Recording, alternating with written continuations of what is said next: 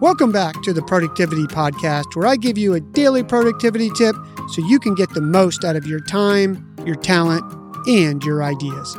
I'm your host, Brandon White. Here we go.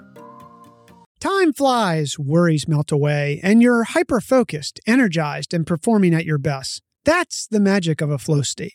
Today, we're diving deep into this fascinating phenomenon, exploring what the research says, and sharing five proven tips to unlock your flow state so you can hit your peak performance when you need it most.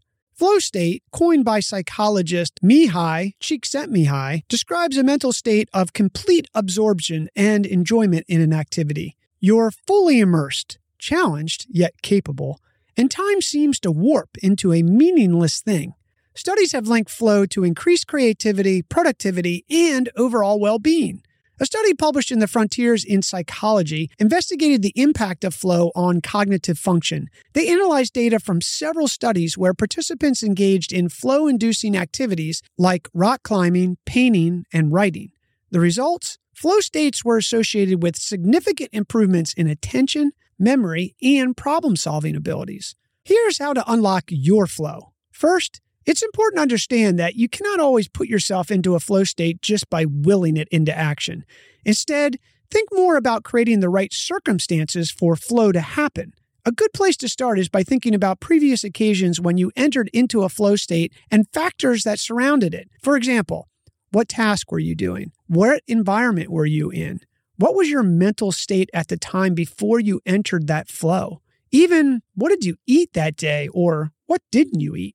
Once you have a rough understanding of what allows you to enter flow, you can apply this to other tasks. For example, you might realize that you need a quiet environment or that you work better with background noise in a coffee shop. A trick I use to be able to replicate flow once I've adjusted my surroundings is that I created a cue that helps me remember and slip into the state.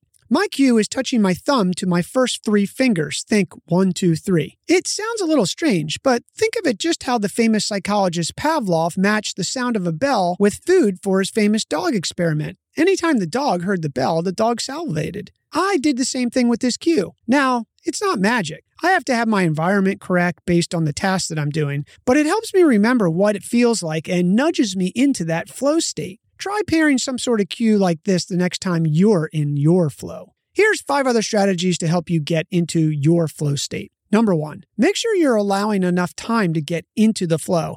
It takes time to enter a flow state. It's going to be easier to use flow for longer tasks rather than shorter ones and to block off a set period to work on them. Number two, minimize interruptions.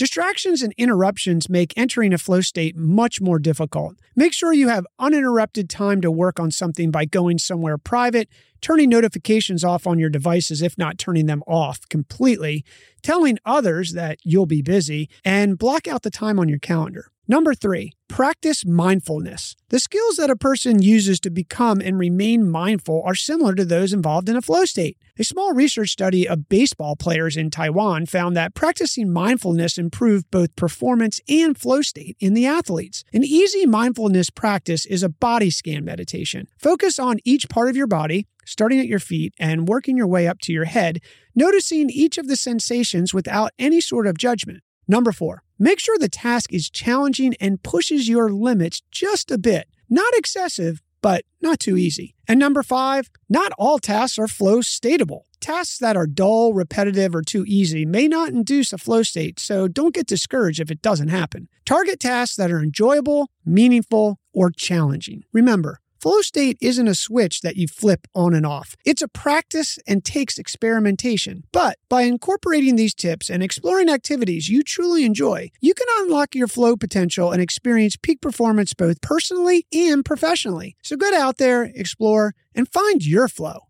Your move. Hey, real quick before you go, please remember to hit follow on your podcast player. You won't miss any episodes, and it helps support us bring you the show daily. Thanks for listening.